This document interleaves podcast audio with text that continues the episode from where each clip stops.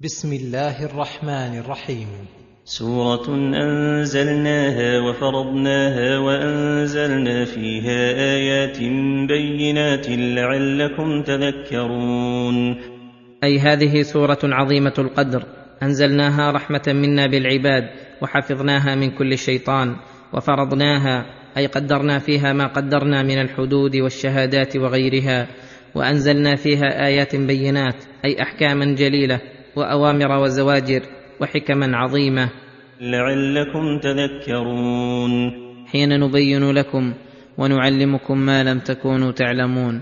ثم شرع في بيان تلك الأحكام المشار إليها فقال الزانية والزاني فاجلدوا كل واحد منهما مئة جلدة ولا تأخذكم بهما رأفة في دين الله إن كنتم تؤمنون بالله واليوم الآخر وليشهد عذابهما طائفة من المؤمنين. هذا الحكم في الزاني والزانية البكرين. انهما يجلد كل منهما مائه جلدة وأما الثيب فقد دلت السنة الصحيحة المشهورة أن حده الرجم ونهانا تعالى أن تأخذنا رأفة بهما في دين الله تمنعنا من إقامة الحد عليهم سواء رأفة طبيعية أو لأجل قرابة أو صداقة أو غير ذلك وأن الإيمان موجب لانتفاء هذه الرأفة المانعة من إقامة أمر الله فرحمته حقيقة بإقامة حد الله عليه. فنحن وإن رحمناه لجريان القدر عليه فلا نرحمه من هذا الجانب. وأمر تعالى أن يحضر عذاب الزانيين طائفة أي جماعة من المؤمنين ليشتهر ويحصل بذلك الخزي والارتداع وليشاهدوا الحد فعلا. فإن مشاهدة أحكام الشرع بالفعل مما يقوى بها العلم ويستقر بها الفهم ويكون أقرب لإصابة الصواب فلا يزاد فيه ولا ينقص. والله أعلم. الزاني لا ينكح إلا زانية أو مشركة والزانية لا ينكحها إلا زان أو مشرك وحرم ذلك على المؤمنين. هذا بيان لرذيلة الزنا وأنه يدنس عرض صاحبه وعرض من قارنه ومازجه ما لا يفعله بقية الذنوب. فأخبر أن الزاني لا يقدم على نكاحه من النساء إلا أنثى زانية. تناسب حاله حالها أو مشركة بالله لا تؤمن ببعث ولا جزاء ولا تلتزم أمر الله والزانية كذلك لا ينكحها إلا زان أو مشرك. وحرم ذلك على المؤمنين. أي حرم عليهم أن ينكحوا زانيا أو ينكحوا زانية. ومعنى الآية أن من اتصف بالزنا من رجل أو امرأة ولم يتب من ذلك أن المقدم على نكاحه مع تحريم الله لذلك.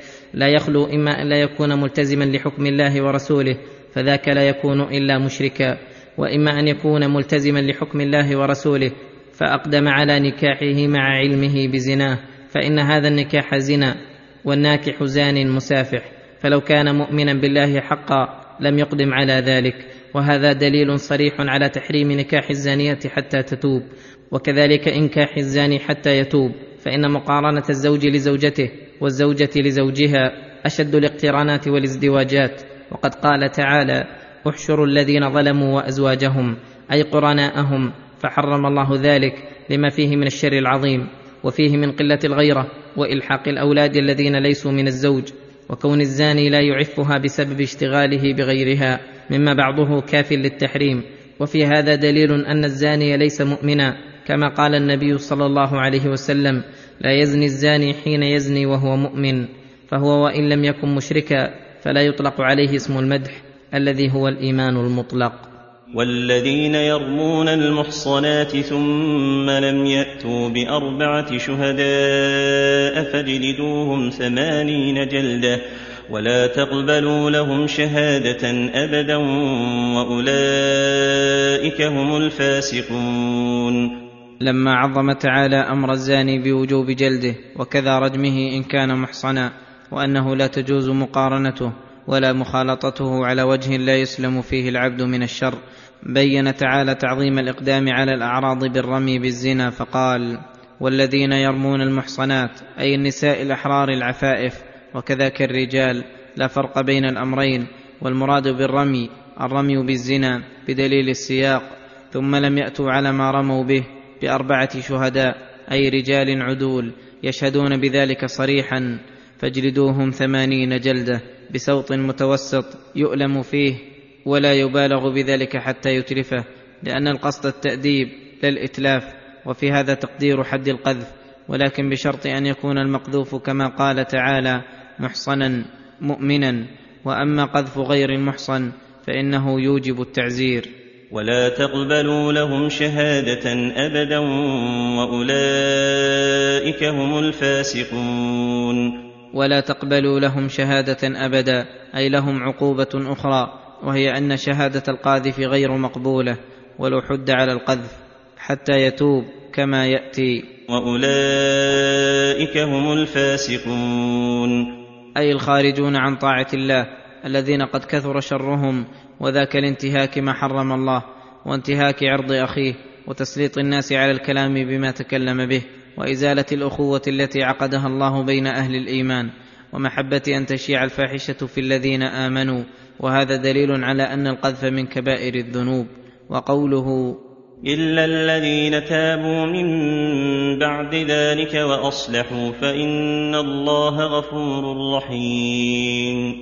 فالتوبة في هذا الموضع أن يكذب القاذف نفسه ويقر أنه كاذب فيما قال وهو واجب عليه أن يكذب نفسه ولو تيقن وقوعه حيث لم يأت بأربعة شهداء فإذا تاب القاذف وأصلح عمله بدل إساءته إحسانا زال عنه الفسق وكذلك تقبل شهادته على الصحيح. فإن الله غفور رحيم. فإن الله غفور رحيم يغفر الذنوب جميعا لمن تاب وأناب وإنما يجلد القاذف إذا لم يات بأربعة شهداء إذا لم يكن زوجا فإذا كان زوجا فقد ذكر بقوله والذين يرمون أزواجهم ولم يكن لهم شهداء إلا أنفسهم فشهادة أحدهم أربع شهادات بالله إنه لمن الصادقين. وإنما كانت شهادات الزوج على زوجته دارئة عنه الحد لأن الغالب أن الزوج لا يقدم على رمي زوجته التي يدنسه ما يدنسها إلا إذا كان صادقا ولأن له في ذلك حقا وخوفا من إلحاق أولاد ليسوا منه به ولغير ذلك من الحكم المفقودة في غيره فقال والذين يرمون أزواجهم ولم يكن لهم شهداء إلا أنفسهم فشهادة أحدهم أربع شهادات بالله إنه لمن الصادقين.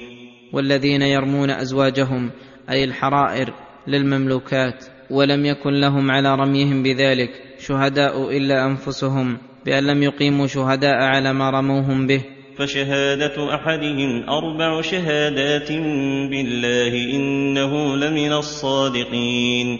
سماها شهادة لأنها نائبة مناب الشهود بأن يقول أشهد بالله إني لمن الصادقين فيما رميتها به. والخامسة أن لعنة الله عليه إن كان من الكاذبين. أي يزيد في الخامسة مع الشهادة المذكورة مؤكدا تلك الشهادات بأن يدعو على نفسه باللعنة إن كان كاذبا. فإذا تم لعانه سقط عنه حد القذف ظاهر الآيات. ولو سمى الرجل الذي رماها به فإنه يسقط حقه تبعا لها. وهل يقام عليها الحد بمجرد لعان الرجل ونكولها أم تحبس؟ فيه قولان للعلماء. الذي يدل عليه الدليل أنه يقام عليها الحد بدليل قوله ويدرأ عنها العذاب أن تشهد فلولا أن العذاب وهو الحد قد وجب بلعانه. لم يكن لعانها دارئا له. ويدرأ عنها العذاب أن تشهد أربع شهادات بالله إنه لمن الكاذبين. والخامسة أن غضب الله عليها إن كان من الصادقين. ويدرأ عنها اي يدفع عنها العذاب إذا قابلت شهادات الزوج بشهادات من جنسها. أن تشهد أربع شهادات بالله إنه لمن الكاذبين. وتزيد في الخامسة مؤكدة لذلك أن تدعو على نفسها بالغضب فإذا تم اللعان بينهما فرق بينهما إلى الأبد وانتفى الولد الملاعن عليه وظاهر الآيات يدل على اشتراط هذه الألفاظ عند اللعان منه ومنها واشتراط الترتيب فيها ولا ينقص منها شيء ولا يبدل شيء بشيء وأن اللعان مختص بالزوج إذا رمى امرأته لا بالعكس وأن الشبه في الولد مع اللعان لا عبرة به كما لا يعتبر مع الفراش وإنما يعتبر الشبه حيث لا مرجح إلا هو. ولولا فضل الله عليكم ورحمته وأن الله تواب حكيم. وجواب الشرط محذوف يدل عليه سياق الكلام. أي لاحل بأحد المتلاعنين الكاذب منهما ما دعا به على نفسه ومن رحمته وفضله ثبوت هذا الحكم الخاص بالزوجين لشدة الحاجة إليه وأن بين لكم شدة الزنا وفظاعته وفظاعة القذف به وأن شرع التوبة من هذه الكبائر وغيرها. إن الذين جاءوا بالإفك عصبة منكم لا تحسبوه شرا لكم بل هو خير لكم لكل امرئ منهم ما اكتسب من الإثم والذي تولى كبره منهم له عذاب عظيم. لما ذكر فيما تقدم تعظيم الرمي بالزنا عموما صار ذلك كأنه مقدمة لهذه القصة التي وقعت على أشرف النساء أم المؤمنين رضي الله عنها. وهذه الآيات نزلت في قصة الإفك المشهورة الثابتة في الصحاح والسنن والمسانيد وحاصلها أن النبي صلى الله عليه وسلم في بعض غزواته ومعه زوجته عائشة الصديقة بنت الصديق فانقطع عقدها فانحبست في طلبه ورحلوا جملها وهودجها فلم يفقدوها ثم استقل الجيش راحلا وجاءت مكانهم وعلمت أنهم إذا فقدوها رجعوا إليها فاستمروا في مسيرهم وكان صفوان بن المعطل السلمي من أفاضل الصحابة رضي الله عنه قد عرس في أخريات القوم ونام فرأى عائشة رضي الله عنها فعرفها فأناخ راحلته فركبتها من دون أن يكلمها أو تكلمه ثم جاء يقود بها بعدما نزل الجيش في الظهيرة فلما رأى بعض المنافقين الذين في صحبة النبي صلى الله عليه وسلم في ذلك السفر مجيء صفوان بها في هذه الحال أشاع ما أشاع ووشى الحديث وتلقفته الألسن حتى اغتر بذلك بعض المؤمنين وصاروا يتناقلون هذا الكلام وانحبس الوحي مدة طويلة عن الرسول صلى الله عليه وسلم. وبلغ الخبر عائشة بعد ذلك بمدة فحزنت حزنا شديدا فأنزل الله تعالى براءتها في هذه الآيات. ووعظ الله المؤمنين وأعظم ذلك ووصاهم بالوصايا النافعة. فقوله تعالى ان الذين جاءوا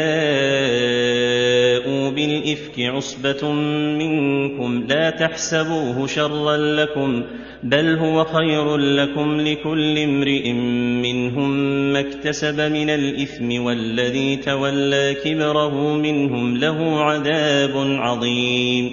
ان الذين جاءوا بالافك أي الكذب الشنيع وهو رمي ام المؤمنين عصبه منكم أي جماعة منتسبون إليكم يا معشر المؤمنين. منهم المؤمن الصادق في إيمانه ولكنه اغتر بترويج المنافقين ومنهم المنافق. لا تحسبوه شرا لكم بل هو خير لكم. لما تضمن ذلك تبرئة أم المؤمنين ونزاهتها والتنويه بذكرها حتى تناول عموم المدح سائر زوجات النبي صلى الله عليه وسلم. ولما تضمن من بيان الآيات المضطر إليها العباد التي ما زال العمل بها إلى يوم القيامة فكل هذا خير عظيم لولا مقالة أهل الإفك لم يحصل ذلك وإذا أراد الله امرا جعل له سببا ولذلك جعل الخطاب عاما مع المؤمنين كلهم وأخبر أن قدح بعضهم ببعض كقدح في أنفسهم ففيه أن المؤمنين في توادهم وتراحمهم وتعاطفهم واجتماعهم على مصالحهم كالجسد الواحد والمؤمن للمؤمن كالبنيان يشد بعضه بعضا. فكما أنه يكره أن يقدح أحد في عرضه فليكره من كل أحد أن يقدح في أخيه المؤمن الذي بمنزلة نفسه وما لم يصل العبد إلى هذه الحالة فإنه من نقص إيمانه وعدم نصحه. لكل امرئ منهم ما اكتسب من الإثم والذي تولى كبره منهم له عذاب عظيم. لكل امرئ منهم ما اكتسب من الإثم وهذا وعيد للذين جاءوا بالإفك وأنهم سيعاقبون على ما قالوا من ذلك. وقد حد النبي صلى الله عليه وسلم منهم جماعة. والذي تولى كبره منهم له عذاب عظيم. والذي تولى كبره أي معظم الإفك وهو المنافق الخبيث عبد الله بن أبي بن سلول لعنه الله. له عذاب عظيم ألا وهو الخلود في الدرك الأسفل من النار. ثم أرشد الله عباده عند سماع مثل هذا الكلام فقال لولا إذ سمعتموه ظن المؤمنون والمؤمنات بأنفسهم خيرا وقالوا هذا إفك مبين. أي ظن المؤمنون بعضهم ببعض خيرا وهو السلامة مما رموا به وأن ما معهم من الإيمان المعلوم يدفع ما قيل فيهم من الإفك الباطل. وقالوا هذا إفك مبين. وقالوا بسبب ذلك الظن سبحانك أي تنزيها لك عن كل سوء وعن أن تبتلي أصفياءك بالأمور الشنيعة. هذا إفك مبين أي كذب وبهت من أعظم الأشياء وأبينها. فهذا من الظن الواجب حين سماع المؤمن عن أخيه المؤمن مثل هذا الكلام وأن يبرئه بلسانه ويكذب القائل لذلك. لولا جاءوا عليه بأربعة شهداء أي هلا جاء الرامون على ما رموا به بأربعة شهداء أي عدول مرضيين؟ فإذ لم يأتوا بالشهداء فأولئك عند الله هم الكاذبون. وإن كانوا في أنفسهم قد تيقنوا ذلك فإنهم كاذبون في حكم الله لأن الله حرم عليهم التكلم بذلك من دون أربعة شهود ولهذا قال فأولئك عند الله هم الكاذبون ولم يقل فأولئك هم الكاذبون وهذا كله من تعظيم حرمة عرض المسلم بحيث لا يجوز الإقدام على رميه من دون نصاب الشهادة بالصدق. ولولا فضل الله عليكم ورحمته في الدنيا والآخرة لمسكم فيما أفضتم فيه عذاب عظيم. ولولا فضل الله عليكم ورحمته في الدنيا والآخرة بحيث شملكم إحسانه فيهما في أمر دينكم ودنياكم لمسكم فيما أفضتم أي خضتم فيه من شأن الإفك عذاب عظيم لاستحقاقكم ذلك بما قلتم. ولكن من فضل الله عليكم ورحمته أن شرع لكم التوبة وجعل العقوبة مطهرة للذنوب. إذ تلقونه بألسنتكم وتقولون بأفواهكم ما ليس لكم به علم وتحسبونه هينا وهو عند الله عظيم. إذ تلقونه بألسنتكم أي تلقفونه ويلقيه بعضكم إلى بعض وتستوشون حديثه وهو قول باطل وتقولون بأفواهكم ما ليس لكم به علم والأمران محظوران. التكلم بالباطل والقول بلا علم. وتحسبونه هينا وهو عند الله عظيم. وتحسبونه هينا فلذلك أقدم عليه من أقدم من المؤمنين الذين تابوا منه وتطهروا بعد ذلك. وهو عند الله عظيم. وهذا فيه الزجر البليغ عن تعاطي بعض الذنوب على وجه التهاون بها فإن العبد لا يفيده حسبانه شيئا. ولا يخفف من عقوبة الذنب بل يضاعف الذنب ويسهل عليه مواقعته مرة أخرى. ولولا إذ سمعتموه قلتم ما يكون لنا أن نتكلم بهذا سبحانك هذا بهتان عظيم. ولولا إذ سمعتموه أي وهلا إذ سمعتم أيها المؤمنون كلام أهل الإفك قلتم منكرين لذلك معظمين لأمره ما يكون لنا أن نتكلم بهذا أي ما ينبغي لنا وما يليق بنا الكلام بهذا الإفك المبين لأن المؤمن يمنعه إيمانه من ارتكاب القبائح. سبحانك هذا بهتان عظيم. هذا بهتان أي كذب عظيم. يعظكم الله أن تعودوا لمثله أبدا إن كنتم مؤمنين.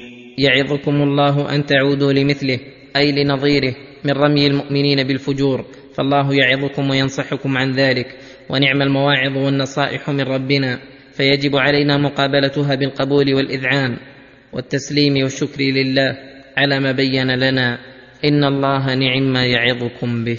إن كنتم مؤمنين.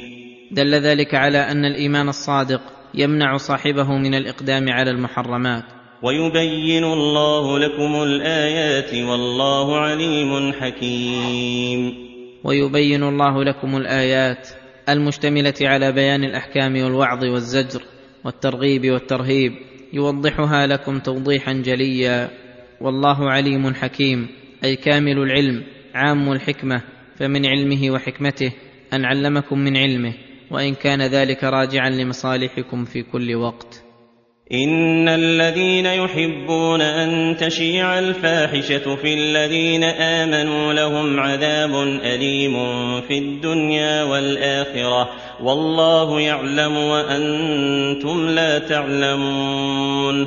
ان الذين يحبون ان تشيع الفاحشه أي الأمور الشنيعة المستقبحة المستعظمة فيحبون أن تشتهر الفاحشة في الذين آمنوا. لهم عذاب أليم أي موجع للقلب والبدن. وذلك لغشه لإخوانه المسلمين ومحبة الشر لهم وجراءته على أعراضهم فإذا كان هذا الوعيد لمجرد محبة أن تشيع الفاحشة واستحلاء ذلك بالقلب فكيف بما هو أعظم من ذلك؟ من إظهاره ونقله وسواء كانت الفاحشة صادرة أو غير صادرة. وكل هذا من رحمة الله بعباده المؤمنين وصيانة أعراضهم كما صان دماءهم وأموالهم وأمرهم بما يقتضي المصافاة. وأن يحب أحدهم لأخيه ما يحب لنفسه ويكره له ما يكره لنفسه. والله يعلم وأنتم لا تعلمون. فلذلك علمكم وبين لكم ما تجهلونه. ولولا فضل الله عليكم ورحمته وأن الله رءوف رحيم. ولولا فضل الله عليكم قد أحاط بكم من كل جانب ورحمته عليكم وأن الله رؤوف رحيم لما بين لكم هذه الأحكام والمواعظ والحكم الجليلة ولما أمهل من خالف أمره ولكن فضله ورحمته وأن ذلك وصفه اللازم أثر لكم من الخير الدنيوي والأخروي ما لن تحصوه أو تعدوه ولما نهى عن هذا الذنب بخصوصه نهى عن الذنوب عموما فقال يا أيها الذين آمنوا لا تتبعوا خطوات الشيطان ومن يتبع خطوات الشيطان فإنه يأمر بالفحشاء والمنكر ولولا فضل الله عليكم ورحمته ما زكى منكم من أحد أبدا ولكن الله يزكي من يشاء والله سميع عليم. يا أيها الذين آمنوا لا تتبعوا خطوات الشيطان أي طرقه ووساوسه وخطوات الشيطان يدخل فيها سائر المعاصي المتعلقة بالقلب واللسان والبدن. ومن حكمته تعالى ان بين الحكم وهو النهي عن اتباع خطوات الشيطان والحكمة وهو بيان ما في المنهي عنه من الشر المقتضي والداعي لتركه.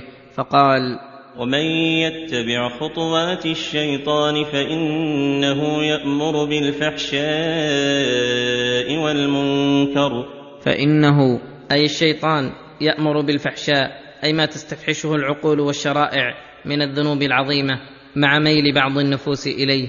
والمنكر هو ما تنكره العقول ولا تعرفه فالمعاصي التي هي خطوات الشيطان لا تخرج عن ذلك. فنهي الله عنها للعباد نعمة منه عليهم أن يشكروه ويذكروه لأن ذلك صيانة لهم عن التدنس بالرذائل والقبائح فمن إحسانه عليهم أن نهاهم عنها كما نهاهم عن أكل السموم القاتلة ونحوها. ولولا فضل الله عليكم ورحمته ما زكى منكم من أحد أبدا. أي ما تطهر من اتباع خطوات الشيطان لأن الشيطان يسعى هو وجنده في الدعوة إليها وتحسينها. والنفس ميالة إلى السوء أمارة به والنقص مستول على العبد من جميع جهاته والإيمان غير قوي. فلو خلي وهذه الدواعي ما زكى أحد بالتطهر من الذنوب والسيئات والنماء بفعل الحسنات. فإن الزكاء يتضمن الطهارة والنماء ولكن فضله ورحمته. أوجب أن يتزكى منكم من تزكى. وكان من دعاء النبي صلى الله عليه وسلم اللهم آت نفسي تقواها وزكها أنت خير من زكاها أنت وليها ومولاها. ولهذا قال ولكن الله يزكي من يشاء والله سميع عليم. ولكن الله يزكي من يشاء من يعلم منه أنه يزكى بالتزكية. ولهذا قال والله سميع عليم. ولا يات لاولو الفضل منكم والسعه ان يؤتوا اولي القربى والمساكين والمهاجرين في سبيل الله وليعفوا وليصفحوا الا تحبون ان يغفر الله لكم والله غفور رحيم. ولا يأتلي أي لا يحلف أولو الفضل منكم والسعة. كان من جملة الخائضين في الإفك مصطح بن أثاثة وهو قريب لأبي بكر الصديق رضي الله عنه وكان مصطح فقيرا من المهاجرين في سبيل الله فحلف أبو بكر ألا ينفق عليه لقوله الذي قال فنزلت هذه الآية ينهاهم عن هذا الحلف المتضمن لقطع النفقة عنه ويحثه على العفو والصفح ويعده بمغفرة الله إن غفر له فقال الا تحبون ان يغفر الله لكم والله غفور رحيم. إذا عاملتم عبيده بالعفو والصفح عاملكم بذلك. فقال أبو بكر لما سمع هذه الآية بلى والله إني لأحب أن يغفر الله لي. فرجع النفقة إلى مصطح وفي هذه الآية دليل على النفقة على القريب وأنه لا تترك النفقة والإحسان بمعصية الإنسان والحث على العفو والصفح. ولو جرى عليه ما جرى من أهل الجرائم. ثم ذكر الوعيد الشديد على رمي المحصنات فقال إن الذين يرمون المحصنات الغافلات المؤمنات لعنوا في الدنيا والآخرة لعنوا في الدنيا والآخرة ولهم عذاب عظيم. إن الذين يرمون المحصنات أي العفائف عن الفجور الغافلات التي لم يخطر ذلك بقلوبهن المؤمنات لعنوا في الدنيا والآخرة واللعنة لا تكون إلا على ذنب كبير وأكد اللعنة بأنها متواصلة عليهم في الدارين. ولهم عذاب عظيم. وهذا زيادة على اللعنة أبعدهم عن رحمته وأحل بهم شدة نقمته. وذلك العذاب يوم القيامة يوم تشهد عليهم ألسنتهم وأيديهم وأرجلهم بما كانوا يعملون. فكل جارحة تشهد عليهم بما عملت ينطقها الذي أنطق كل شيء فلا يمكنه الإنكار ولقد عدل في العباد من جعل شهودهم من أنفسهم. يومئذ يوفيهم الله دينهم الحق ويعلمون أن الله هو الحق المبين. يومئذ يوفيهم الله دينهم الحق أي جزاءهم على أعمالهم الجزاء الحق الذي بالعدل والقسط يجدون جزاءها موفرا لم يفقدوا منها شيئا ويقولون يا ويلتنا ما لهذا الكتاب لا يغادر صغيرة ولا كبيرة إلا أحصاها ووجدوا ما عملوا حاضرا ولا يظلم ربك أحدا ويعلمون في ذلك الموقف العظيم أن الله هو الحق المبين. فيعلمون انحصار الحق المبين في الله تعالى فأوصافه العظيمة حق وأفعاله هي الحق وعبادته هي الحق ولقاؤه حق ووعده ووعيده وحكمه الديني والجزائي حق ورسله حق فلا ثم حق إلا في الله وما من الله. الخبيثات للخبيثين والخبيثون للخبيثات والطيبات للطيبين والطيبون للطيبات أولئك مبرؤون مما يقولون لهم مغفرة ورزق كريم.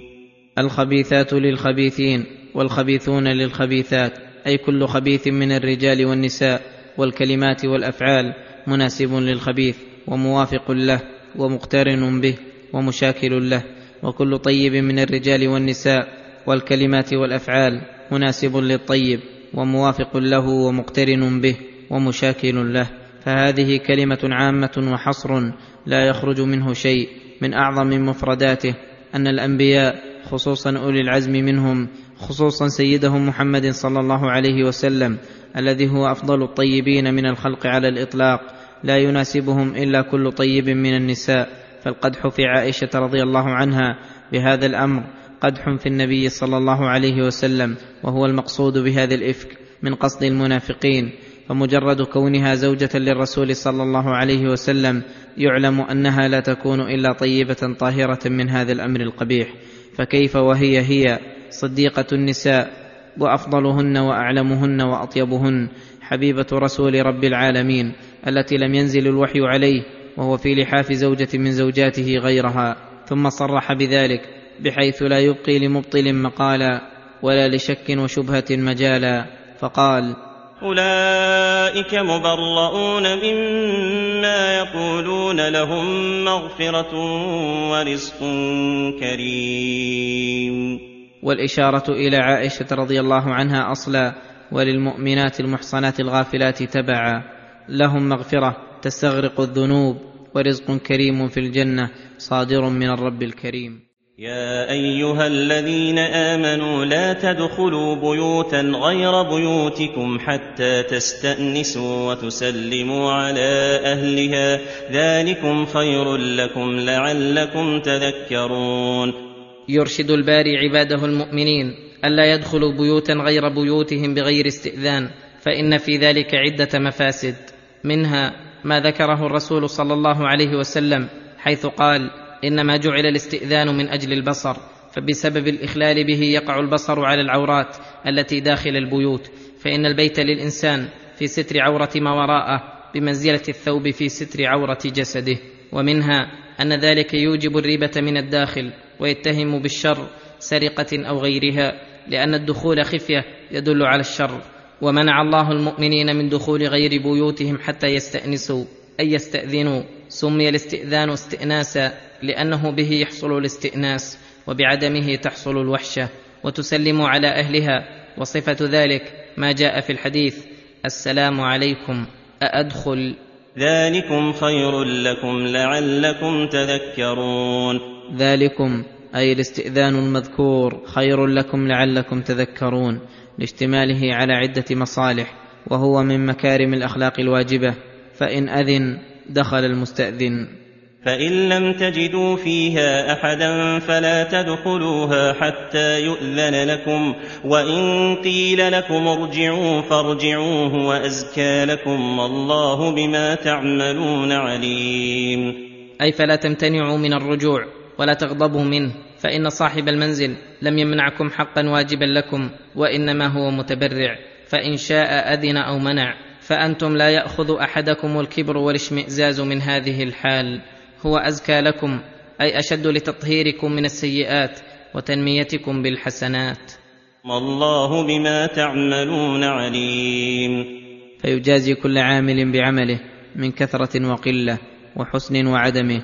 هذا الحكم في البيوت المسكونة سواء كان فيها متاع للإنسان أم لا وفي البيوت غير المسكونة التي لا متاع فيها للإنسان وأما البيوت التي ليس فيها أهلها وفيها متاع الإنسان المحتاج للدخول إليه وليس فيها أحد يتمكن من استئذانه وذلك كبيوت الكراء وغيرها فقد ذكرها بقوله ليس عليكم جناح أن تدخلوا بيوتا غير مسكونة فيها متاع لكم والله يعلم ما تبدون وما تكتمون. ليس عليكم جناح أي حرج وإثم دل على أن الدخول من غير استئذان في البيوت السابقة أنه محرم وفيه حرج. أن تدخلوا بيوتا غير مسكونة فيها متاع لكم وهذا من احترازات القرآن العجيبة. فإن قوله لا تدخلوا بيوتا غير بيوتكم لفظ عام في كل بيت ليس ملكا للإنسان. أخرج منه تعالى البيوت التي ليست ملكه وفيها متاعه وليس فيها ساكن فأسقط الحرج في الدخول إليها. والله يعلم ما تبدون وما تكتمون. أحوالكم الظاهرة والخفية وعلم مصالحكم فلذلك شرع لكم ما تحتاجون إليه وتضطرون من الأحكام الشرعية. قل للمؤمنين يغضوا من أبصارهم ويحفظوا فروجهم ذلك أزكى لهم إن الله خبير بما يصنعون. أي أرشد المؤمنين وقل لهم الذين معهم إيمان يمنعهم من وقوع ما يخل بالإيمان يغضوا من أبصارهم عن النظر إلى العورات وإلى النساء الأجنبيات وإلى المردان الذين يخاف بالنظر إليهم الفتنة وإلى زينة الدنيا التي تفتن وتوقع في المحذور ويحفظوا فروجهم عن الوطء الحرام في قبل أو دبر أو ما دون ذلك وعن التمكين من مسها والنظر إليها ذلك أزكى لهم إن الله خبير بما يصنعون. ذلك الحفظ للأبصار والفروج أزكى لهم أطهر وأطيب وأنمى لأعمالهم فان من حفظ فرجه وبصره طهر من الخبث الذي يتدنس به أهل الفواحش وزكت أعماله بسبب ترك المحرم الذي تطمع إليه النفس وتدعو إليه فمن ترك شيئا لله عوضه الله خيرا منه. ومن غض بصره عن المحرم أنار الله بصيرته ولأن العبد إذا حفظ فرجه وبصره عن الحرام ومقدماته مع داعي الشهوة كان حفظه لغيره أبلغ ولهذا سماه الله حفظا فالشيء المحفوظ إن لم يجتهد حافظه في مراقبته وحفظه وعمل الأسباب الموجبة لحفظه لم ينحفظ كذلك البصر والفرج إن لم يجتهد العبد في حفظهما أوقعاه في بلايا ومحن وتأمل كيف أمر بحفظ الفرج مطلقا لأنه لا يباح في حالة من الأحوال. وأما البصر فقال يغضوا من أبصارهم. أتى بأداة من الدالة على التبعيض فإنه يجوز النظر في بعض الأحوال لحاجة كنظر الشاهد والعامل والخاطب ونحو ذلك. ثم ذكرهم بعلمه بأعمالهم ليجتهدوا في حفظ أنفسهم من المحرمات. لما أمر المؤمنين بغض الأبصار وحفظ الفروج أمر المؤمنات بذلك. فقال وقل للمؤمنات يغضضن من أبصارهن ويحفظن فروجهن ولا يبدين زينتهن إلا ما ظهر منها. وقل للمؤمنات يغضضن من أبصارهن عن النظر إلى العورات والرجال بشهوة ونحو ذلك من النظر الممنوع ويحفظن فروجهن من التمكين من جماعها أو مسها أو النظر المحرم إليها. ولا يبدين زينتهن كالثياب الجميلة والحلي وجميع البدن كله من الزينة. ولما كانت الثياب الظاهرة لا بد لها منها قال إلا ما ظهر منها. أي الثياب الظاهرة التي جرت العادة بلبسها إذا لم يكن في ذلك ما يدعو إلى الفتنة بها. وليضربن بخمرهن على جيوبهن ولا يبدين زينتهن إلا لبعولتهن أو آبائهن وليضربن بخمرهن على جيوبهن وهذا لكمال الاستتار ويدل ذلك على ان الزينه التي يحرم ابداؤها يدخل فيها جميع البدن كما ذكرنا. ثم كرر النهي عن ابداء زينتهن ليستثني منه قوله الا لبعولتهن أي أزواجهن أو آبائهن أو آباء بعولتهن يشمل الأب بنفسه والجد وإن علا. أو آبائهن أو آباء بعولتهن أو أبنائهن أو أبناء بعولتهن أو إخوانهن أو بني إخوانهن أو بني أخواتهن. أو أبنائهن أو أبناء بعولتهن ويدخل فيه الأبناء وأبناء البعولة مهما نزلوا أو إخوانهن أو بني إخوانهن أشقاء أو لأب أو لأم. أو بني إخوانهن أو بني أخواتهن أو نسائهن أو ما ملكت أيمانهن. أو بني أخواتهن أو نسائهن أي يجوز للنساء أن ينظر بعضهن إلى بعض مطلقا. ويحتمل أن الإضافة تقتضي الجنسية.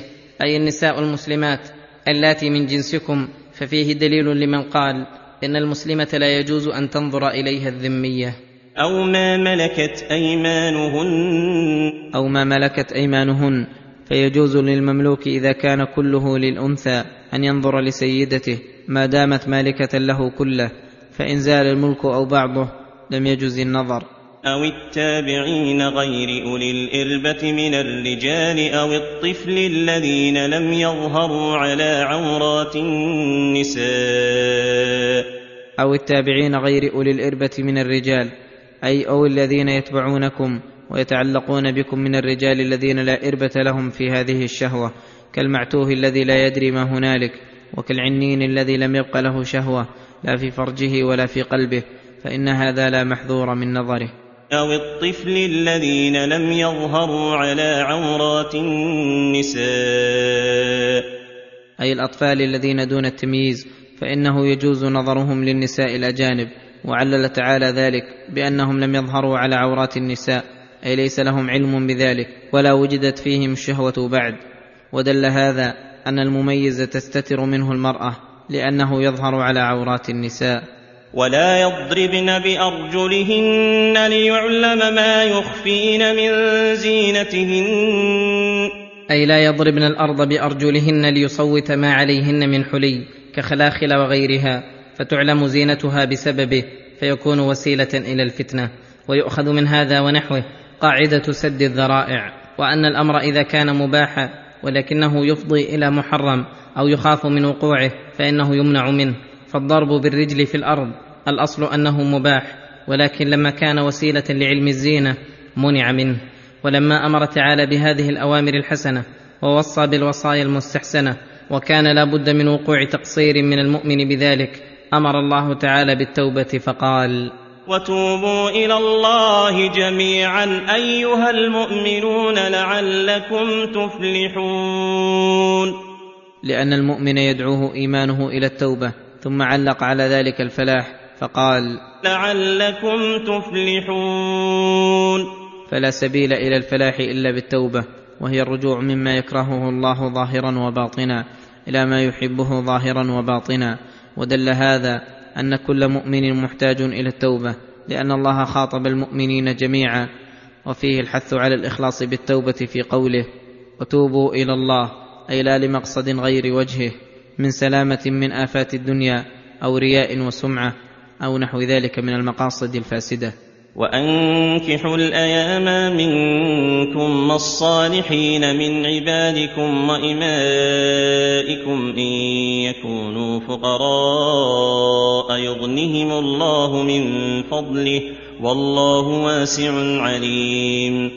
يأمر تعالى الأولياء والأسياد بإنكاح من تحت ولايتهم من الأيام وهم من لا أزواج لهم من رجال ونساء ثيب وأبكار فيجب على القريب وولي اليتيم أن يزوج من يحتاج للزواج ممن تجب نفقته عليه. وإذا كانوا مأمورين بإنكاح من تحت أيديهم كان أمرهم بالنكاح بأنفسهم من باب أولى. وأنكحوا الأيام منكم والصالحين من عبادكم وإمائكم يحتمل أن المراد بالصالحين صلاح الدين وأن الصالح من العبيد والإماء وهو الذي لا يكون فاجرا زانيا مأمور سيده بإنكاحه جزاء له على صلاحه وترغيبا له فيه.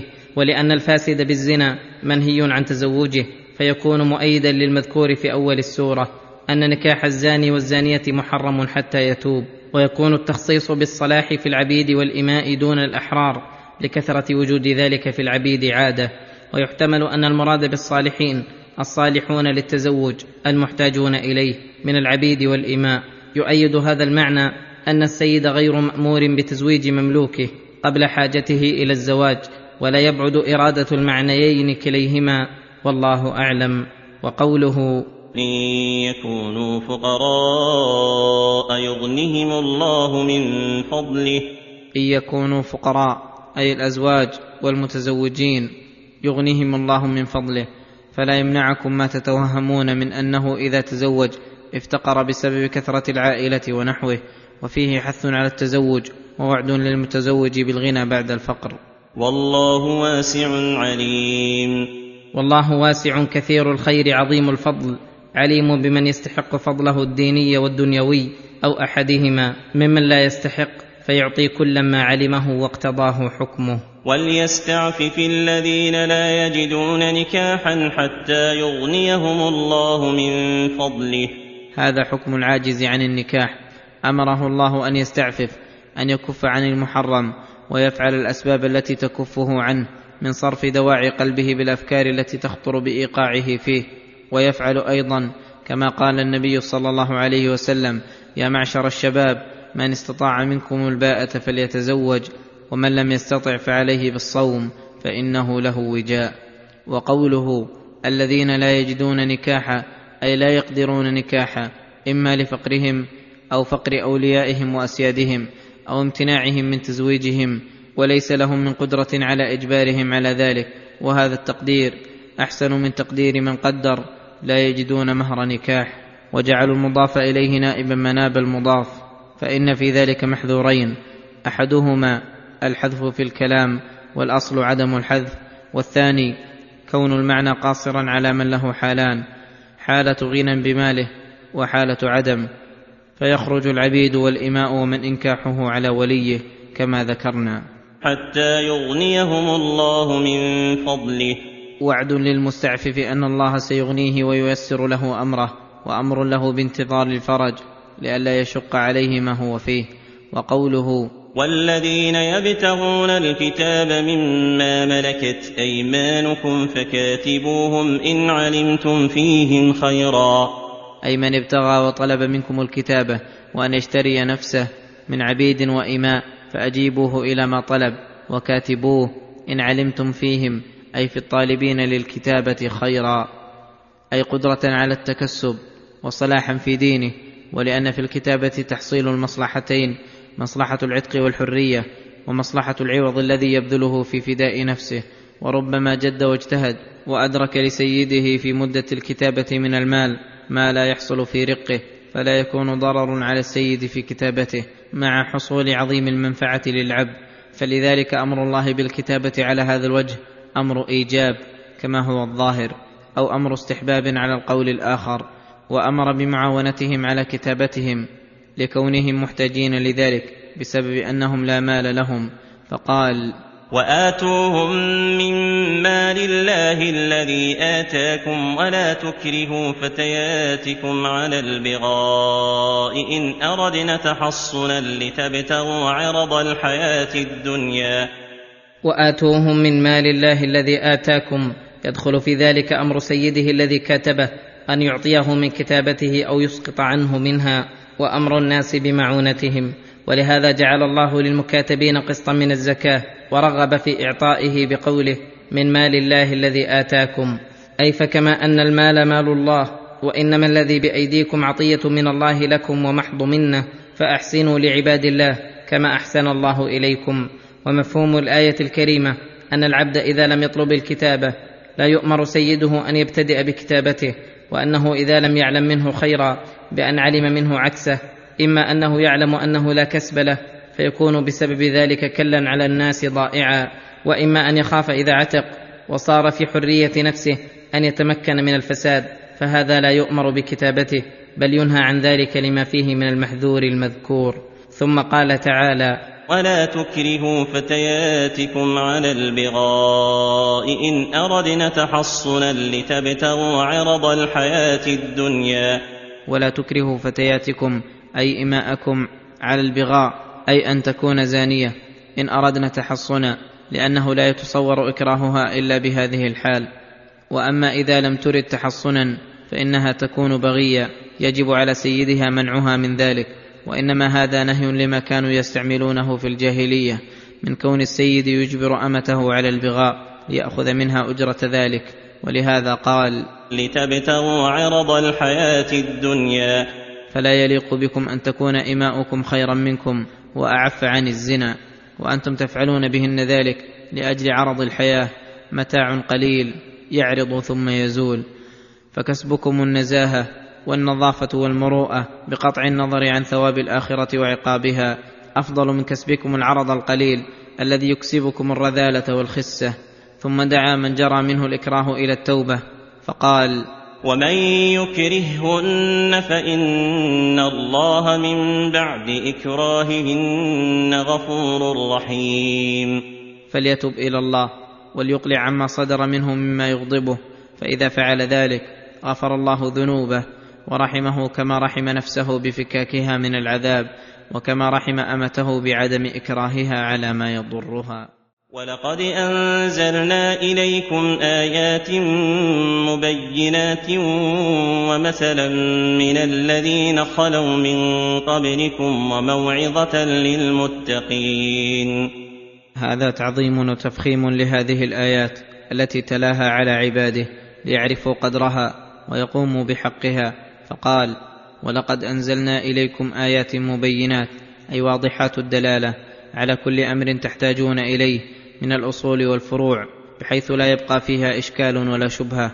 وأنزلنا إليكم أيضا مثلا من الذين خلوا من قبلكم من أخبار الأولين الصالح منهم والطالح وصفة أعمالهم وما جرى لهم وما جرى عليهم تعتبرونه مثالا ومعتبرا لمن فعل مثل أفعالهم أن يجازى مثل ما جوزوا.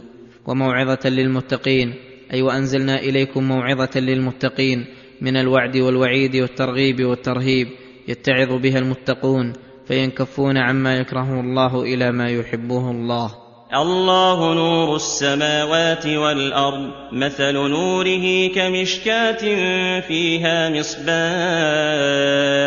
المصباح في زجاجة الزجاجة كأنها كوكب دري. يوقد من شجرة مباركة زيتونة لا شرقية ولا غربية ولا غربية يكاد زيتها يضيء ولو لم تمسس نار نور على نور نور على نور يهدي الله لنوره من يشاء.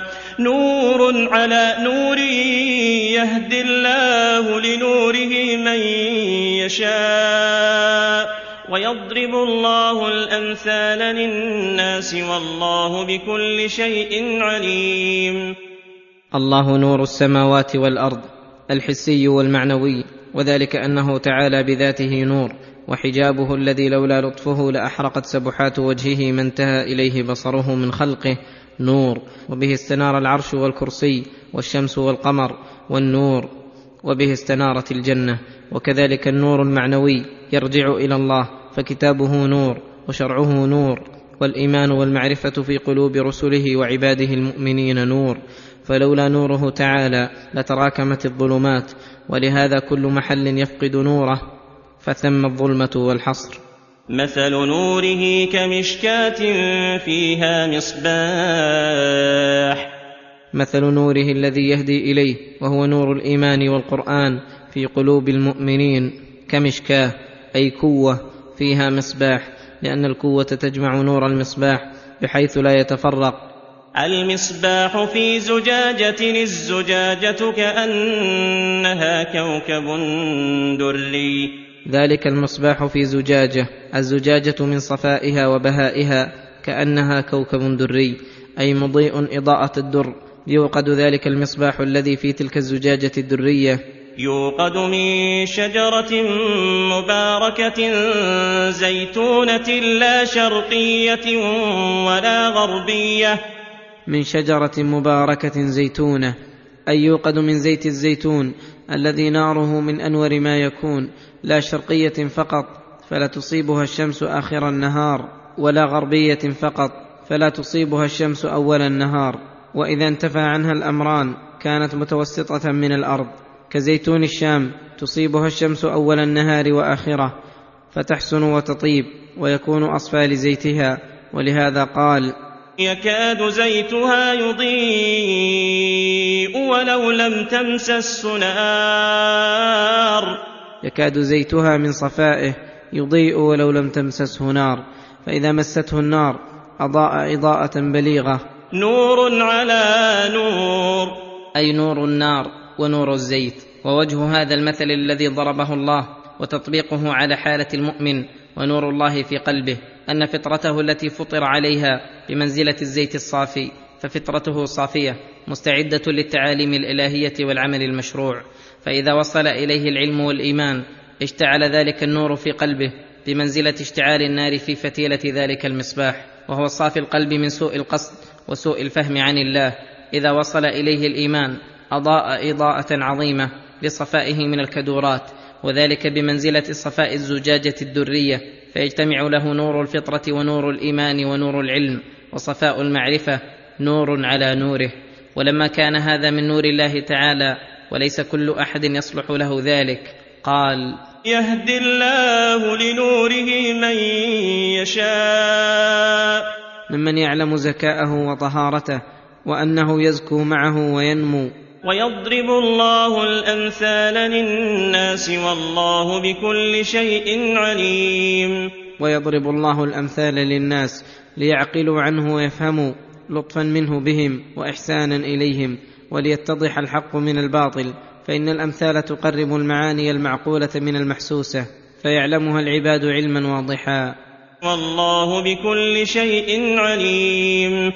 فعلمه محيط بجميع الأشياء فلتعلموا أن ضربه الأمثال ضرب من يعلم حقائق الأشياء وتفاصيلها وأنها مصلحة للعباد فليكن اشتغالكم بتدبرها وتعقلها لا بالاعتراض عليها ولا بمعارضتها فإنه يعلم وأنتم لا تعلمون.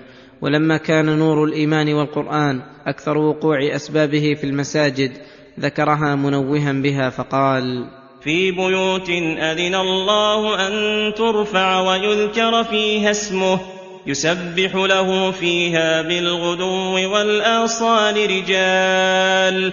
أي يتعبد لله في بيوت عظيمة فاضلة هي أحب البقاع إليه وهي المساجد.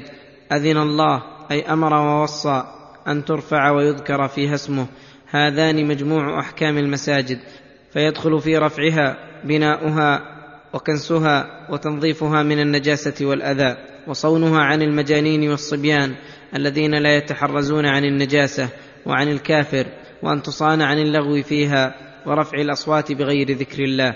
ويذكر فيها اسمه. يدخل في ذلك الصلاة كلها فرضها ونفلها وقراءة القرآن والتسبيح والتهليل وغيره من أنواع الذكر. وتعلم العلم وتعليمه والمذاكرة فيها والاعتكاف.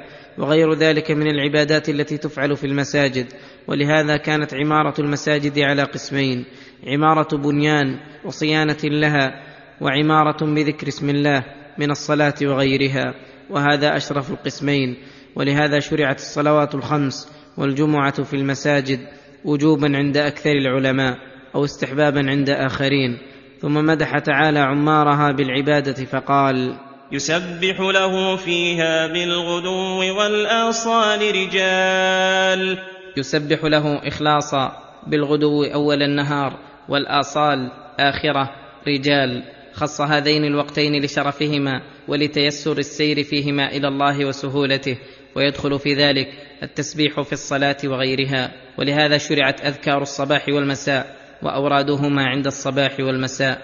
أي يسبح فيها لله رجال. وأي رجال ليسوا ممن يؤثر على ربه دنيا ذات لذات ولا تجارة ومكاسب مشغلة عنه. رجال لا تلهيهم تجارة ولا بيع عن ذكر الله وإقام الصلاة وإقام الصلاة وإيتاء الزكاة. يخافون يوما تتقلب فيه القلوب والأبصار. لا تلهيهم تجارة وهذا يشمل كل تكسب يقصد به العوض فيكون قوله ولا بيع من باب عطف الخاص على العام لكثرة الاشتغال بالبيع على غيره فهؤلاء الرجال وإن اتجروا وباعوا واشتروا فإن ذلك لا محذور فيه لكنه لا تلهيهم تلك بأن يقدموها ويؤثروها على ذكر الله وإقام الصلاة وإيتاء الزكاة بل جعلوا طاعة الله وعبادته غاية مرادهم ونهاية مقصدهم فما حال بينهم وبينها رفضوه.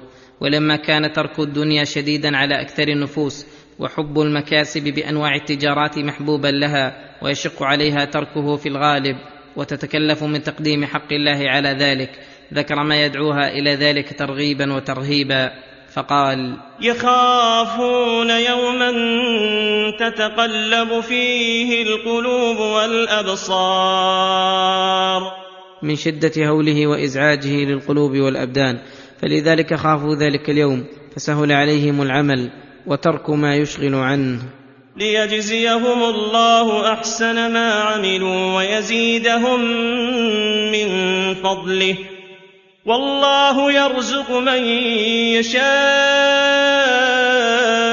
بغير حساب. ليجزيهم الله أحسن ما عملوا والمراد بأحسن ما عملوا أعمالهم الحسنة الصالحة لأنها أحسن ما عملوا لأنهم يعملون المباحات وغيرها فالثواب لا يكون إلا على العمل الحسن كقوله تعالى ليكفر الله عنهم أسوأ الذي عملوا ويجزيهم أجرهم بأحسن ما كانوا يعملون ويزيدهم من فضله زيادة كثيرة عن الجزاء المقابل لأعمالهم. والله يرزق من يشاء بغير حساب. بل يعطيه من الأجر ما لا يبلغه عمله بل ولا تبلغه أمنيته ويعطيه من الأجر بلا عد ولا كيل وهذا كناية عن كثرته جدا. والذين كفروا أعمالهم كسراب بقيعة يحسبه الظمآن ماء حتى إذا جاءه لم يجده شيئا ووجد الله عنده فوفاه حسابه. والله سريع الحساب. أو كظلمات في بحر لجي يغشاه موج من فوقه موج من فوقه سحاب. ظلمات بعضها فوق بعض إذا أخرج يده لم يكد يراها. ومن لم يجعل الله له نورا فما له من نور. هذان مثلان ضربهم الله لأعمال الكفار في بطلانها وذهابها سدى وتحسر عامليها منها. فقال والذين كفروا بربهم وكذبوا رسله أعمالهم كسراب بقيعة. أي بقاع لا شجر فيه ولا نبت. يحسبه الظمآن ماء شديد العطش الذي يتوهم ما لا يتوهم غيره بسبب ما معه من العطش وهذا حسبان باطل فيقصده ليزيل ظمأه. حتى إذا جاءه لم يجده شيئا ووجد الله عنده فوفاه حسابه.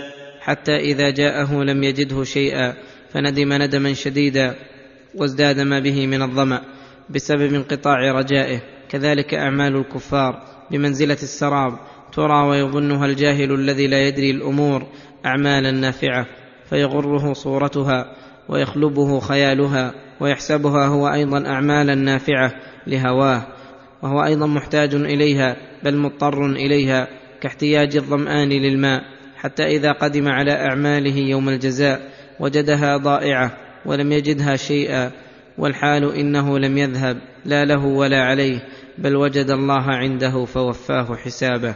ووجد الله عنده فوفاه حسابه. لم يخف عليه من عمله نقير ولا قطمير ولن يعدم منه قليلا ولا كثيرا. والله سريع الحساب. فلا يستبطئ الجاهلون ذلك الوعد فإنه لا بد من إتيانه ومثلها الله بالسراب الذي بقيعه أي لا شجر فيه ولا نبات وهذا مثال لقلوبهم لا خير فيها ولا بر فتزكو فيها الأعمال وذلك للسبب المانع وهو الكفر. والمثل الثاني لبطلان أعمال الكفار. أو كظلمات في بحر لجي يغشاه موج من فوقه موج من فوقه سحاب.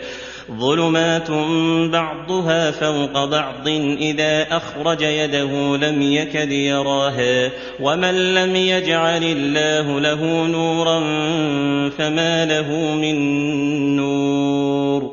كظلمات في بحر لجي بعيد قعره طويل مداه يغشاه موج من فوقه موج من فوقه سحاب. ظلمات بعضها فوق بعض ظلمة البحر اللجي ثم فوقه ظلمة الأمواج المتراكمة ثم فوق ذلك ظلمة السحب المدلهمة ثم فوق ذلك ظلمة الليل البهيم. فاشتدت الظلمة جدا بحيث إن الكائن في تلك الحال إذا أخرج يده لم يكد يراها. إذا أخرج يده لم يكد يراها مع قربها إليه فكيف بغيرها؟ كذلك الكفار تراكمت على قلوبهم الظلمات ظلمة الطبيعة التي لا خير فيها. وفوقها ظلمة الكفر وفوق ذلك ظلمة الجهل وفوق ذلك ظلمة الأعمال الصادرة عما ذكر. فبقوا في الظلمة متحيرين وفي غمرتهم يعمهون وعن الصراط المستقيم مدبرين وفي طرق الغي والضلال يترددون. وهذا لأن الله تعالى خذلهم فلم يعطهم من نوره. ومن لم يجعل الله له نورا فما له من نور. لأن نفسه ظالمة جاهلة فليس فيها من الخير والنور إلا ما أعطاها مولاها ومنحها ربها. يحتمل أن هذين المثالين لأعمال جميع الكفار كل منهما منطبق عليها وعددهما لتعدد الأوصاف. ويحتمل أن كل مثال لطائفة وفرقة فالأول للمتبوعين والثاني للتابعين والله أعلم. ألم تر أن الله يسبح له من في السماوات والأرض والطير صافات؟ كل قد علم صلاته وتسبيحه والله عليم بما يفعلون. ينبه تعالى عباده على عظمته وكمال سلطانه وافتقار جميع المخلوقات له في ربوبيتها وعبادتها فقال ألم تر أن الله يسبح له من في السماوات والأرض من حيوان وجماد والطير صافات أي صافات أجنحتها في جو السماء تسبح ربها. كل قد علم صلاته وتسبيحه والله عليم بما يفعلون. كل من هذه المخلوقات قد علم صلاته وتسبيحه أي كل له صلاة وعبادة بحسب حاله اللائقة به وقد ألهمه الله تلك الصلاة والتسبيح إما بواسطة الرسل كالجن والإنس والملائكة وإما بإلهام منه تعالى كسائر المخلوقات غير ذلك وهذا الاحتمال أرجح بدليل قوله والله عليم بما يفعلون. أي علم جميع أفعالها فلم يخف عليه منها شيء سيجازيهم بذلك فيكون على هذا قد جمع بين علمه بأعمالها وذلك بتعليمه وبين علمه بأعمالهم المتضمن للجزاء. ويحتمل أن الضمير في قوله قد علم صلاته وتسبيحه يعود إلى الله وأن الله تعالى قد علم عباداتهم وإن لم تعلموا أيها العباد منها إلا ما أطلعكم الله عليه. وهذه الآية كقوله تعالى تسبح له السماوات السبع والأرض ومن فيهن وإن من شيء إلا يسبح بحمده ولكن لا تفقهون تسبيحهم. إنه كان حليما غفورا. فلما بين عبوديتهم وافتقارهم إليه من جهة العبادة والتوحيد بين افتقارهم من جهة الملك والتربية والتدبير فقال ولله ملك السماوات والأرض وإلى الله المصير. ولله ملك السماوات والأرض خالقهما ورازقهما والمتصرف فيهما في حكمه الشرعي والقدري في هذه الدار وفي حكمه الجزائي بدار القرار بدليل قوله وإلى الله المصير. أي مرجع الخلق ومآلهم ليجازيهم بأعمالهم. ألم تر أن الله يزجي سحابا ثم يؤلف بينه ثم يجعله ركاما فترى الودق يخرج من خلاله وينزل من السماء من جبال فيها من برد فيصيب به من يشاء ويصرفه عن من يشاء. يكاد سنا برقه يذهب بالأبصار. أي ألم تشاهد ببصرك عظيم قدرة الله وكيف يزجي أي يسوق سحابا قطعا متفرقة ثم يؤلف بين تلك القطع فيجعله سحابا متراكما مثل الجبال. فترى الودق أي الوابل والمطر يخرج من خلال السحاب نقطا متفرقة ليحصل بها الانتفاع من دون ضرر فتمتلئ بذلك الغدران وتتدفق الخلجان وتسيل الأودية وتنبت الأرض من كل زوج كريم وتارة ينزل الله من ذلك السحاب بردا يتلف ما يصيبه. فيصيب به من يشاء ويصرفه عن من يشاء. بحسب ما اقتضاه حكمه القدري وحكمته التي يحمد عليها. يكاد سنا برقه أي يكاد ضوء برق ذلك السحاب من شدته يذهب بالأبصار. أليس الذي أنشأها وساقها لعباده المفتقرين؟ وأنزلها على وجه يحصل به النفع وينتفي به الضرر. كامل القدرة نافذ المشيئة واسع الرحمة. يقلب الله الليل والنهار ان في ذلك لعبره لاولي الابصار. يقلب الله الليل والنهار من حر إلى برد ومن برد إلى حر من ليل إلى نهار ونهار إلى ليل ويديل الأيام بين عباده. ان في ذلك لعبره لاولي الابصار. أي لذوي البصائر والعقول النافذة للأمور المطلوبة منها. كما تنفذ الأبصار إلى الأمور المشاهدة الحسية.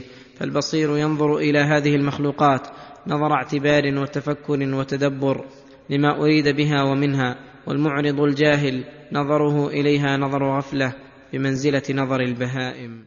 والله خلق كل دابة من ماء. فمنهم من يمشي على بطنه ومنهم من يمشي على رجلين ومنهم من يمشي على أربع يخلق الله ما يشاء إن الله على كل شيء قدير. ينبه عباده على ما يشاهدونه أنه خلق جميع الدواب التي على وجه الأرض من ماء أي مادتها كلها الماء. كما قال تعالى وجعلنا من الماء كل شيء حي فالحيوانات التي تتوالد مادتها ماء النطفة حين يلقح الذكر الأنثى والحيوانات التي تتولد من الأرض لا تتولد إلا من الرطوبات المائية كالحشرات لا يوجد منها شيء يتولد من غير ماء أبدا فالمادة واحدة ولكن الخلقة مختلفة من وجوه كثيرة. فمنهم من يمشي على بطنه ومنهم من يمشي على رجلين ومنهم من يمشي على أربع فمنهم من يمشي على بطنه كالحية ونحوها ومنهم من يمشي على رجلين كالآدميين وكثير من الطيور ومنهم من يمشي على أربع كبهيمة الأنعام ونحوها فاختلافها مع أن الأصل واحد يدل على نفوذ مشيئة الله وعموم قدرته ولهذا قال يخلق الله ما يشاء. أي من المخلوقات على ما يشاؤه من الصفات. إن الله على كل شيء قدير. كما أنزل المطر على الأرض وهو لقاح واحد والأم واحدة وهي الأرض والأولاد مختلف الأصناف والأوصاف وفي الأرض قطع متجاورات وجنات من أعناب وزرع ونخيل صنوان وغير صنوان يسقى بماء واحد ونفضل بعضها على بعض في الأكل. إن في ذلك لآيات لقوم يعقلون. لقد أنزلنا آيات مبينات والله يهدي من يشاء إلى صراط مستقيم. أي لقد رحمنا عبادنا وأنزلنا إليهم آيات بينات أي واضحات الدلالة على جميع المقاصد الشرعية والآداب المحمودة والمعارف الرشيدة فاتضحت بذلك السبل وتبين الرشد من الغي والهدى من الضلال فلم يبق أدنى شبهة لمبطل يتعلق بها ولا أدنى إشكال لمريد الصواب لأنها تنزيل من كمل علمه وكملت رحمته وكمل بيانه فليس بعد بيانه بيان ليهلك بعد ذلك من هلك عن بينة. ويحيى من حي عن بينة. والله يهدي من يشاء إلى صراط مستقيم. والله يهدي من يشاء ممن سبقت لهم سابقة الحسنى وقدم الصدق. إلى صراط مستقيم. أي طريق واضح مختصر موصل إليه وإلى دار كرامته متضمن العلم بالحق وايثاره والعمل به. عمم البيان التام لجميع الخلق. وخصص بالهداية من يشاء فهذا فضله وإحسانه وما فضل الكريم بممنون وذاك عدله وقطع الحجة للمحتج والله أعلم حيث يجعل مواقع إحسانه. ويقولون آمنا بالله وبالرسول وأطعنا ثم يتولى فريق منهم من بعد ذلك وما أولئك بالمؤمنين. يخبر تعالى عن حالة الظالمين ممن في قلبه مرض وضعف إيمان أو نفاق وريب وضعف علم أنهم يقولون بألسنتهم ويلتزمون الإيمان بالله والطاعة ثم لا يقومون بما قالوا ويتولى فريق منهم عن الطاعة توليا عظيما بدليل قوله وهم معرضون فإن المتولي قد يكون له نية عود ورجوع إلى ما تولى عنه وهذا المتولي معرض لا التفات له ولا نظر لما تولى عنه وتجد هذه الحالة مطابقة لحال كثير ممن يدعي الإيمان والطاعة لله وهو ضعيف الإيمان. تجده لا يقوم بكثير من العبادات خصوصا العبادات التي تشق على كثير من النفوس كالزكوات والنفقات الواجبة والمستحبة والجهاد في سبيل الله ونحو ذلك. وإذا دعوا إلى الله ورسوله ليحكم بينهم إذا فريق منهم معرضون. وإذا دعوا إلى الله ورسوله ليحكم بينهم أي إذا صار بينهم وبين أحد حكومة ودعوا إلى حكم الله ورسوله. إذا فريق منهم معرضون. يريدون أحكام الجاهلية ويفضلون أحكام القوانين غير الشرعية على الأحكام الشرعية لعلمهم أن الحق عليهم وأن الشرع لا يحكم إلا بما يطابق الواقع. وان يكن لهم الحق ياتوا اليه مذعنين. وان يكن لهم الحق ياتوا اليه أي إلى حكم الشرع مذعنين. وليس ذلك لاجل انه حكم شرعي وانما ذلك لاجل موافقته اهواءهم. فليسوا ممدوحين في هذه الحال ولو اتوا اليه مذعنين. لأن العبد حقيقه من يتبع الحق فيما يحب ويكره وفيما يسره ويحزنه. واما الذي يتبع الشرع عند موافقه هواه وينبذه عند مخالفته ويقدم الهوى على الشرع فليس بعبد على الحقيقة. قال الله في لومهم على الإعراض عن الحكم الشرعي. أفي قلوبهم مرض أم ارتابوا؟ أم يخافون أن يحيف الله عليهم ورسوله؟ بل أولئك هم الظالمون. أفي قلوبهم مرض أي علة أخرجت القلب عن صحته وأزالت حاسته. فصار بمنزلة المريض الذي يعرض عما ينفعه ويقبل على ما يضره. أم ارتابوا أي شكوا وقلقت قلوبهم من حكم الله ورسوله واتهموه أنه لا يحكم بالحق. أم يخافون أن يحيف الله عليهم ورسوله بل أولئك هم الظالمون. أم يخافون أن يحيف الله عليهم ورسوله أن يحكم عليهم حكما ظالما جائرا. وإنما هذا وصفهم. بل أولئك هم الظالمون. وأما حكم الله ورسوله ففي غاية العدالة والقسط وموافقة الحكمة ومن أحسن من الله حكما لقوم يوقنون.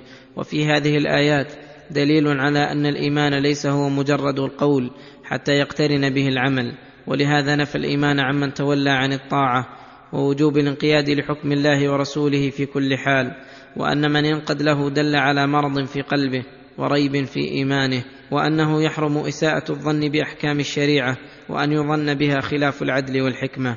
ولما ذكر حالة المعرضين عن الحكم الشرعي ذكر حالة المؤمنين الممدوحين فقال إنما كان قول المؤمنين إذا دعوا إلى الله ورسوله ليحكم بينهم أن يقولوا سمعنا أن يقولوا سمعنا وأطعنا وأولئك هم المفلحون. أي إنما كان قول المؤمنين حقيقة الذين صدقوا إيمانهم بأعمالهم حين يدعون إلى الله ورسوله ليحكم بينهم. سواء وافق أهواءهم أو خالفها أن يقولوا سمعنا وأطعنا أي سمعنا حكم الله ورسوله وأجبنا من دعانا إليه وأطعنا طاعة تامة سالمة من الحرج. وأولئك هم المفلحون. حصر الفلاح فيهم لأن الفلاح الفوز بالمطلوب والنجاة من المكروه ولا يفلح إلا من حكم الله ورسوله وأطاع الله ورسوله. ولما ذكر فضل الطاعة في الحكم خصوصا ذكر فضلها عموما في جميع الأحوال فقال ومن يطع الله ورسوله ويخشى الله ويتقه فاولئك هم الفائزون. ومن يطع الله ورسوله فيصدق خبرهما ويمتثل امرهما ويخشى الله أي يخافه خوفا مقرونا بمعرفه. فيترك ما نهى عنه ويكف نفسه عما تهوى ولهذا قال ويتقه بترك المحظور لأن التقوى عند الإطلاق يدخل فيها فعل المأمور وترك المنهي عنه وعند اقترانها بالبر أو الطاعة كما في هذا الموضع تفسر بتوقي عذاب الله بترك معاصيه. فأولئك هم الفائزون. فأولئك الذين جمعوا بين طاعة الله وطاعة رسوله وخشية الله وتقواه هم الفائزون بنجاتهم من العذاب لتركهم أسبابه ووصولهم إلى الثواب لفعلهم أسبابه فالفوز محصور فيهم وأما من لم يتصف بوصفهم فإنه يفوته من الفوز بحسب ما قصر عنه من هذه الأوصاف الحميدة واشتملت هذه الآية على الحق المشترك بين الله وبين رسوله وهو الطاعة المستلزمة للإيمان والحق المختص بالله وهو الخشية والتقوى وبقي الحق الثالث المختص بالرسول وهو التعزير والتوقير كما جمع بين الحقوق الثلاثة في سورة الفتح في قوله لتؤمنوا بالله ورسوله وتعزروه وتوقروه وتسبحوه بكرة وأصيلا. وأقسموا بالله جهد أيمانهم لئن أمرتهم ليخرجن. قل لا تقسموا طاعه معروفه ان الله خبير بما تعملون. يخبر تعالى عن حاله المتخلفين عن الرسول صلى الله عليه وسلم في الجهاد من المنافقين ومن في قلوبهم مرض وضعف ايمان انهم يقسمون بالله لئن امرتهم فيما يستقبل أو لئن نصصت عليهم حين خرجت ليخرجن والمعنى الأول أولى. قال الله رادا عليهم. قل لا تقسموا طاعة معروفة. قل لا تقسموا. أي لا نحتاج إلى إقسامكم ولا إلى أعذاركم. فإن الله قد نبأنا من أخباركم. وطاعتكم معروفة. لا تخفى علينا. قد كنا نعرف منكم التثاقل والكسل من غير عذر. فلا وجه لعذركم وقسمكم. إنما يحتاج إلى ذلك. من كان أمره محتملا. وحاله مشتبهة. فهذا ربما يفيده العذر براءة وأما أنتم فكلا ولما. وإنما ينتظر بكم ويخاف عليكم حلول بأس الله ونقمته ولهذا توعدهم بقوله إن الله خبير بما تعملون. فيجازيكم عليها أتم الجزاء. هذه حالهم في نفس الأمر. وأما الرسول صلى الله عليه وسلم فوظيفته أن يأمركم وينهاكم ولهذا قال قل أطيعوا الله وأطيعوا الرسول فإن تولوا فإنما عليه ما حمل وعليكم ما حملتم وإن تطيعوه تهتدوا وما على الرسول إلا البلاغ المبين. قل أطيعوا الله وأطيعوا الرسول فإن امتثلتم كان حظكم وسعادتكم وإن تولوا فإنما عليه ما حمل من الرسالة وقد أداها وعليكم ما حملتم من الطاعة وقد بانت حالكم وظهرت فبان ضلالكم وغيكم واستحقاقكم العذاب. وإن تطيعوه تهتدوا وما على الرسول إلا البلاغ المبين. وإن تطيعوه تهتدوا إلى الصراط المستقيم قولا وعملا فلا سبيل لكم إلى الهداية إلا بطاعته وبدون ذلك لا يمكن بل هو محال. وما على الرسول إلا البلاغ المبين. أي تبليغكم البين الذي لا يبقي لأحد شكا ولا شبهة وقد فعل صلى الله عليه وسلم بلغ البلاغ المبين. وإنما الذي يحاسبكم ويجازيكم هو الله تعالى. فالرسول ليس له من الأمر شيء وقد قام بوظيفته. وعد الله الذين آمنوا منكم وعملوا الصالحات ليستخلفنهم في الأرض كما استخلف الذين من قبلهم. وليمكنن لهم دينهم الذي ارتضى لهم وليبدلنهم من بعد خوفهم أمنا يعبدونني لا يشركون بي شيئا. ومن كفر بعد ذلك فأولئك هم الفاسقون. هذا من وعوده الصادقة التي شوهد تأويلها ومخبرها. فإنه وعد من قام بالإيمان والعمل الصالح من هذه الأمة أن يستخلفهم في الأرض يكونون هم الخلفاء فيها المتصرفين في تدبيرها وأنه يمكن لهم دينهم الذي ارتضى لهم وهو دين الإسلام الذي فاق الأديان كلها ارتضاه لهذه الأمة لفضلها وشرفها ونعمته عليها بأن يتمكنوا من إقامته وإقامة شرائعه الظاهرة والباطنة في أنفسهم وفي غيرهم لكون غيرهم من أهل الأديان وسائر الكفار مغلوبين ذليلين وأنه يبدلهم من بعد خوفهم الذي كان الواحد منهم لا يتمكن من إظهار دينه وما هو عليه إلا بأذى كثير من الكفار وكون جماعة المسلمين قليلين جدا بالنسبة إلى غيرهم وقد رماهم أهل الأرض عن قوس واحدة وبغوا لهم الغوائل. فوعدهم الله هذه الأمور وقت نزول الآية وهي لم تشاهد الاستخلاف في الأرض والتمكين فيها والتمكين من إقامة الدين الإسلامي والأمن التام. بحيث يعبدون الله ولا يشركون به شيئا ولا يخافون أحدا إلا الله. فقام صدر هذه الأمة من الإيمان والعمل الصالح بما يفوقون على غيرهم فمكنهم من البلاد والعباد. وفتحت مشارق الأرض ومغاربها وحصل الأمن التام والتمكين التام. فهذا من آيات الله العجيبة الباهرة.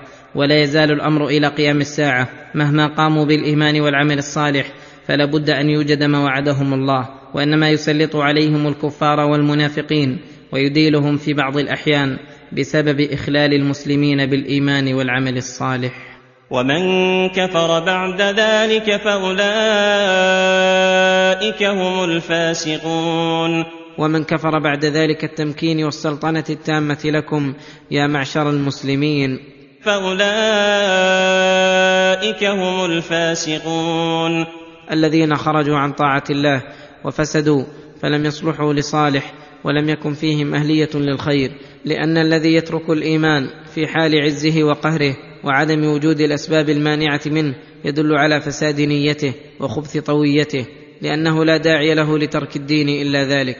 ودلت هذه الآية أن الله قد مكن من قبلنا واستخلفهم في الأرض كما قال موسى لقومه ويستخلفكم في الأرض فينظر كيف تعملون وقال تعالى ونريد أن نمن على الذين استضعفوا في الأرض ونجعلهم أئمة ونجعلهم الوارثين ونمكن لهم في الأرض.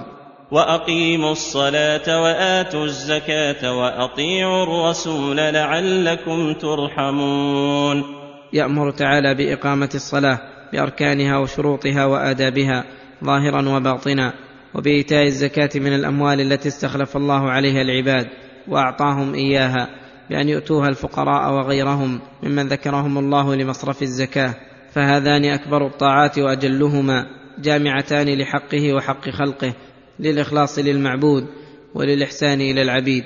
ثم عطف عليهما الأمر العام فقال وأطيعوا الرسول لعلكم ترحمون.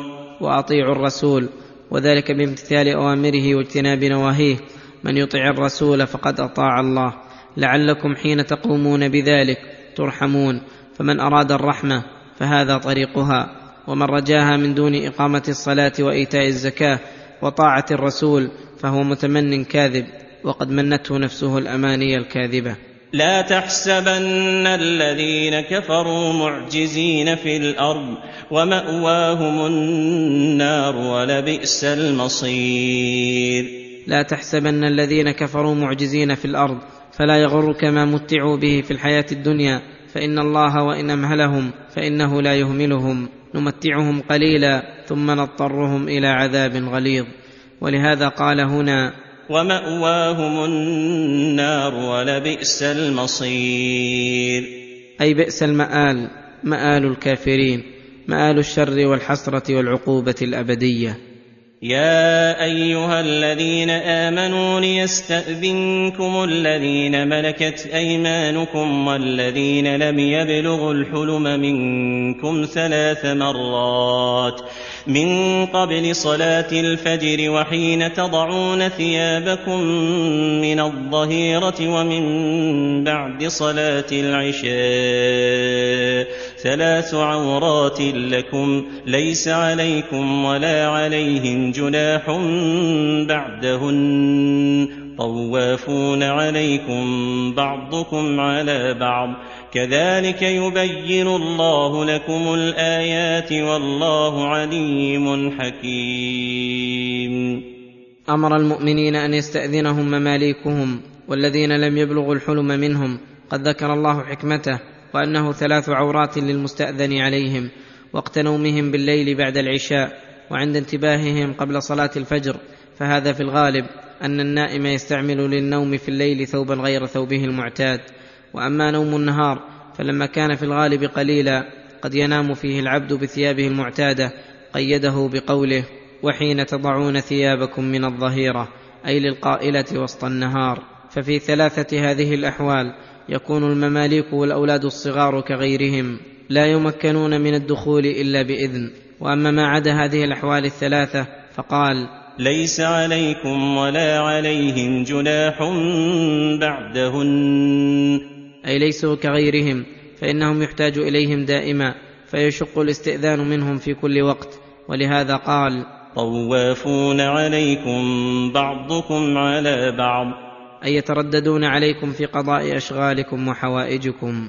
كذلك يبين الله لكم الآيات والله عليم حكيم. كذلك يبين الله لكم الآيات بيانا مقرونا بحكمته ليتأكد ويتقوى ويعرف به رحمة شارعه وحكمته. ولهذا قال والله عليم حكيم. له العلم المحيط بالواجبات والمستحيلات والممكنات والحكمة التي وضعت كل شيء موضعه فأعطى كل مخلوق خلقه اللائق به وأعطى كل حكم شرعي حكمه اللائق به ومنه هذه الأحكام التي بينها وبين مآخذها وحسنها. وإذا بلغ الأطفال منكم الحلم فليستأذنوا كما استأذن الذين من قبلهم. كذلك يبين الله لكم آياته والله عليم حكيم. وإذا بلغ الأطفال منكم الحلم وهو إنزال المني يقظة أو مناما فليستأذنوا كما استأذن الذين من قبلهم أي في سائر الأوقات. والذين من قبلهم هم الذين ذكرهم الله بقوله يا أيها الذين آمنوا لا تدخلوا بيوتا غير بيوتكم حتى تستأنسوا. كذلك يبين الله لكم آياته والله عليم حكيم. كذلك يبين الله لكم الآيات ويوضحها ويفصل أحكامها والله عليم حكيم. وفي هاتين الآيتين فوائد. منها أن السيد وولي الصغير مخاطبان بتعليم عبيدهم ومن تحت ولايتهم من الأولاد. العلم والآداب الشرعية لأن الله وجه الخطاب إليهم بقوله يا أيها الذين آمنوا ليستأذنكم الذين ملكت أيمانكم والذين لم يبلغوا الحلم منكم. ولا يمكن ذلك إلا بالتعليم والتأديب ولقوله ليس عليكم ولا عليهم جناح بعدهن. ومنها الأمر بحفظ العورات والاحتياط لذلك من كل وجه وأن المحل والمكان الذي مظنة لرؤية عورة الإنسان فيه أنه منهي عن الاغتسال فيه والاستنجاء ونحو ذلك. ومنها جواز كشف العورة لحاجة كالحاجة عند النوم وعند البول والغائط ونحو ذلك. ومنها أن المسلمين كانوا معتادين للقيلولة وسط النهار كما اعتادوا نوم الليل. لأن الله خاطبهم ببيان حالهم الموجودة ومنها أن الصغير الذي دون البلوغ لا يجوز أن يمكن من رؤية العورة ولا يجوز أن ترى عورته لأن الله لم يأمر باستئذانهم إلا عن أمر ما يجوز. ومنها أن المملوك أيضا لا يجوز أن يرى عورة سيده كما أن سيده لا يجوز أن يرى عورته كما ذكرنا في الصغير. ومنها أنه ينبغي للواعظ والمعلم ونحوهم ممن يتكلم في مسائل العلم الشرعي أن يقرن بالحكم بيان مأخذه ووجهه ولا يلقيه مجردا عن الدليل والتعليل لأن الله لما بين الحكم المذكور علله بقوله ثلاث عورات لكم ومنها أن الصغير والعبد مخاطبان كما أن وليهما مخاطب لقوله ليس عليكم ولا عليهم جناح بعدهن ومنها أن ريق الصبي طاهر ولو كان بعد نجاسة كالقيء. لقوله تعالى طوافون عليكم مع قول النبي صلى الله عليه وسلم حين سئل عن الهرة إنها ليست بنجس إنها من الطوافين عليكم والطوافات. ومنها جواز استخدام الإنسان من تحت يده من الأطفال على وجه معتاد لا يشق على الطفل لقوله طوافون عليكم. ومنها أن الحكم المذكور المفصل إنما هو لما دون البلوغ فأما ما بعد البلوغ فليس إلا الاستئذان. ومنها أن البلوغ يحصل بالإنزال فكل حكم شرعي رتب على البلوغ حصل بالإنزال وهذا مجمع عليه. وإنما الخلاف هل يحصل البلوغ بالسن أو الإنبات للعانة؟ والله أعلم. والقواعد من النساء اللاتي لا يرجون نكاحا فليس عليهن جناح أن يضعن ثيابهن. فليس عليهن جناح أن يضعن ثيابهن غير متبرجات بزينة وأن يستعففن خير لهن والله سميع عليم. والقواعد من النساء أي اللاتي قعدن عن الاستمتاع والشهوة اللاتي لا يرجون نكاحا أي لا يطمعن في النكاح ولا يطمع فيهن وذلك لكونها عجوزا لا تشتهى. أو دميمة الخلقة لا تشتهي ولا تشتهى. فليس عليهن جناح أن يضعن ثيابهن غير متبرجات بزينة.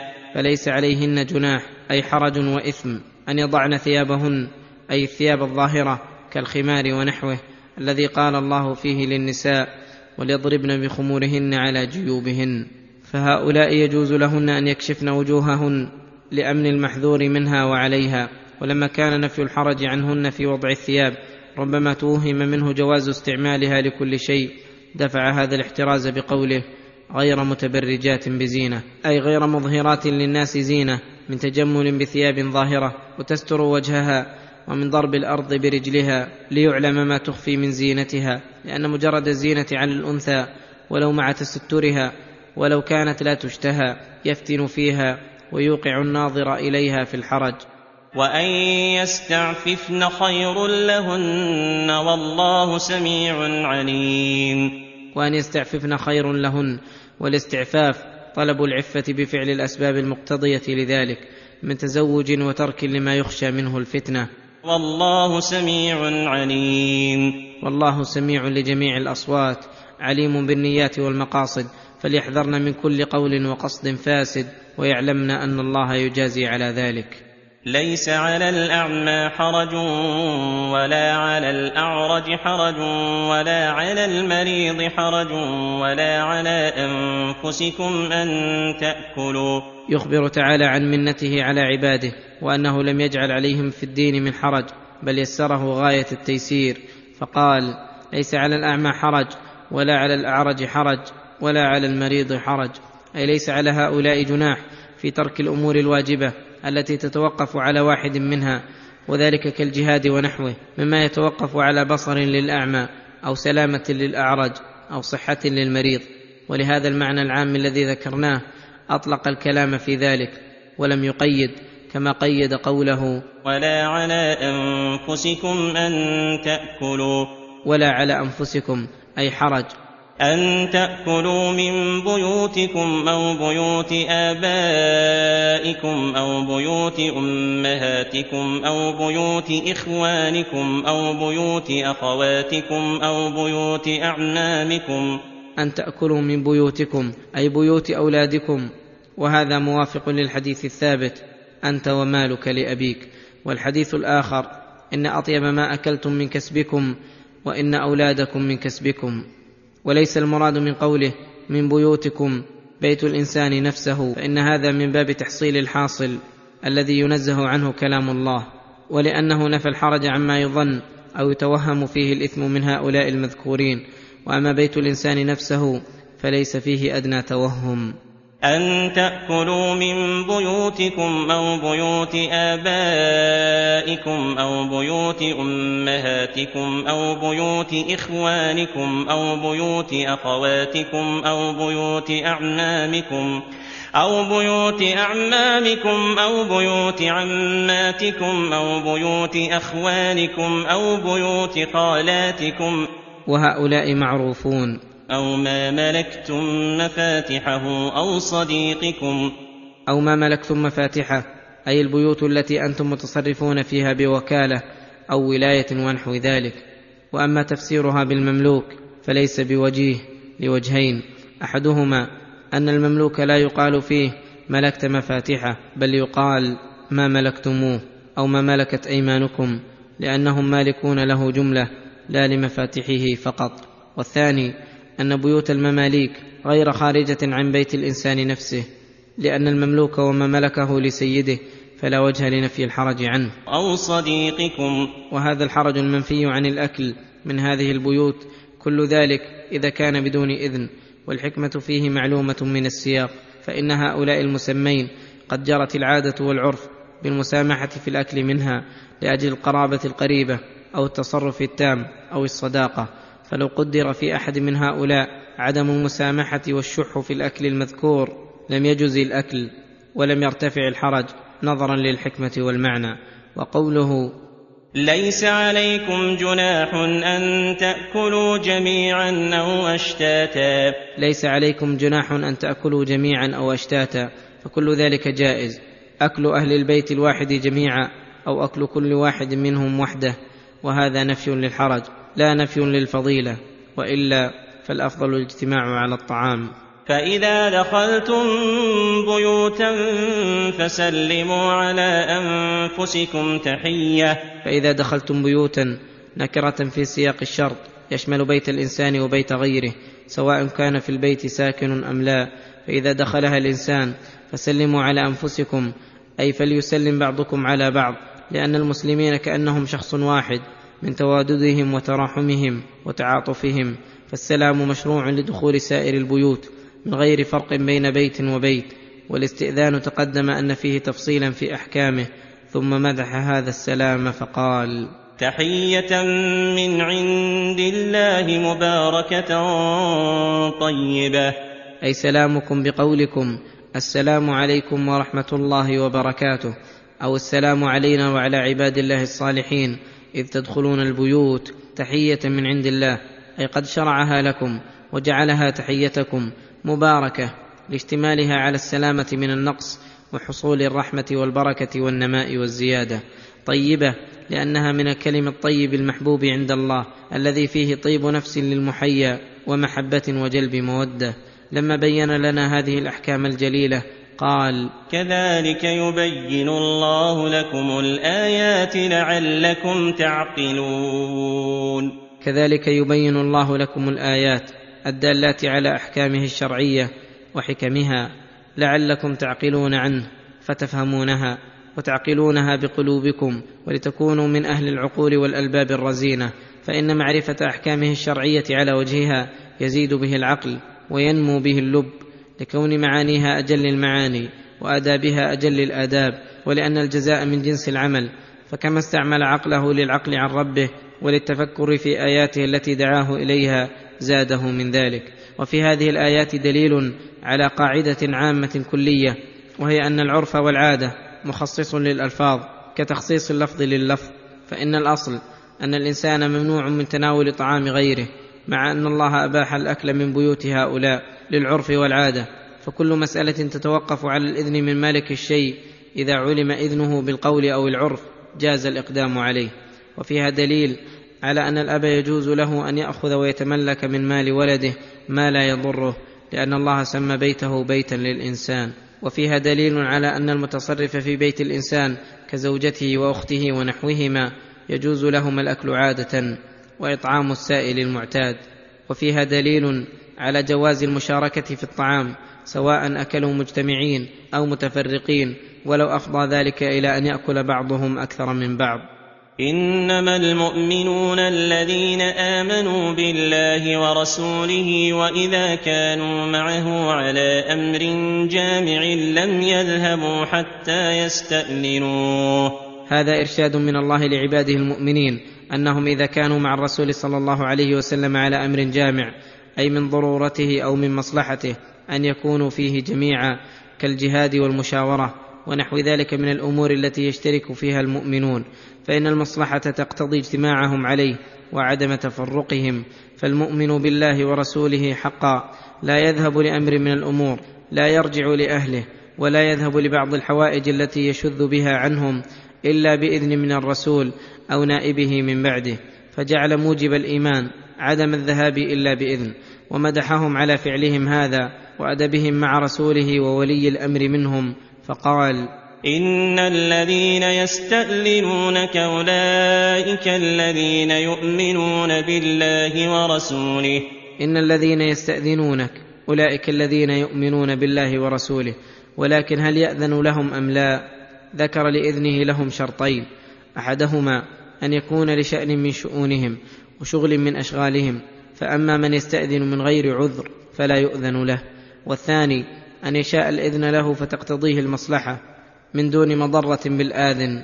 قال فإذا استأذنوك لبعض شأنهم فأذن لمن شئت منهم واستغفر لهم الله. فإذا استأذنوك لبعض شأنهم فأذن لمن شئت منهم.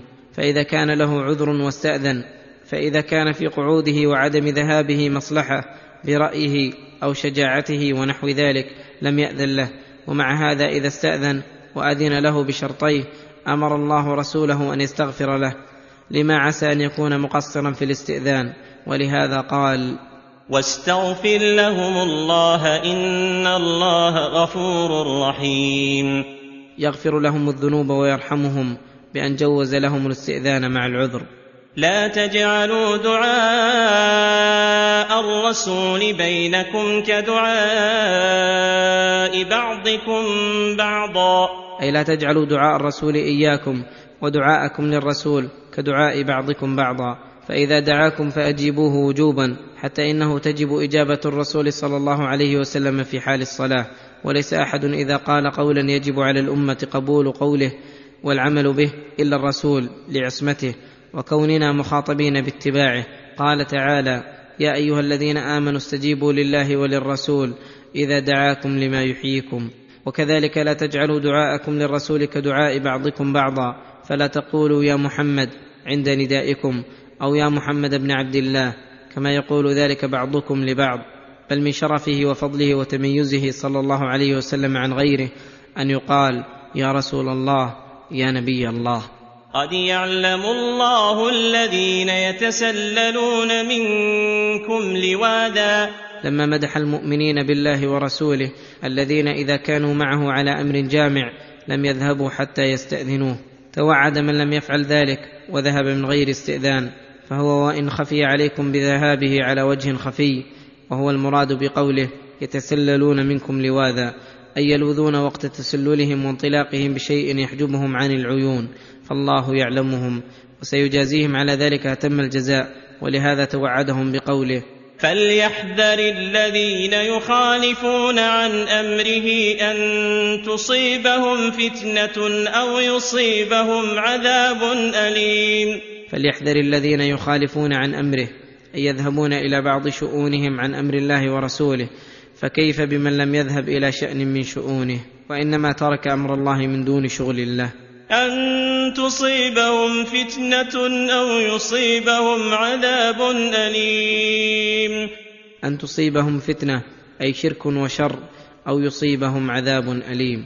ألا إن لله ما في السماوات والأرض. قد يعلم ما أنتم عليه ويوم يرجعون إليه فينبئهم بما عملوا. والله بكل شيء عليم. ألا إن لله ما في السماوات والأرض ملكا وعبيدا يتصرف فيهم بحكمه القدري وحكمه الشرعي.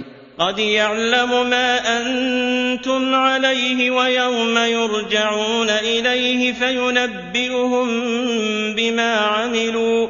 قد يعلم ما أنتم عليه اي قد أحاط علمه بما أنتم عليه من خير وشر وعلم جميع أعمالكم أحصاها علمه وجرى بها قلمه وكتبتها عليكم الحفظة الكرام الكاتبون. ويوم يرجعون إليه فينبئهم بما عملوا.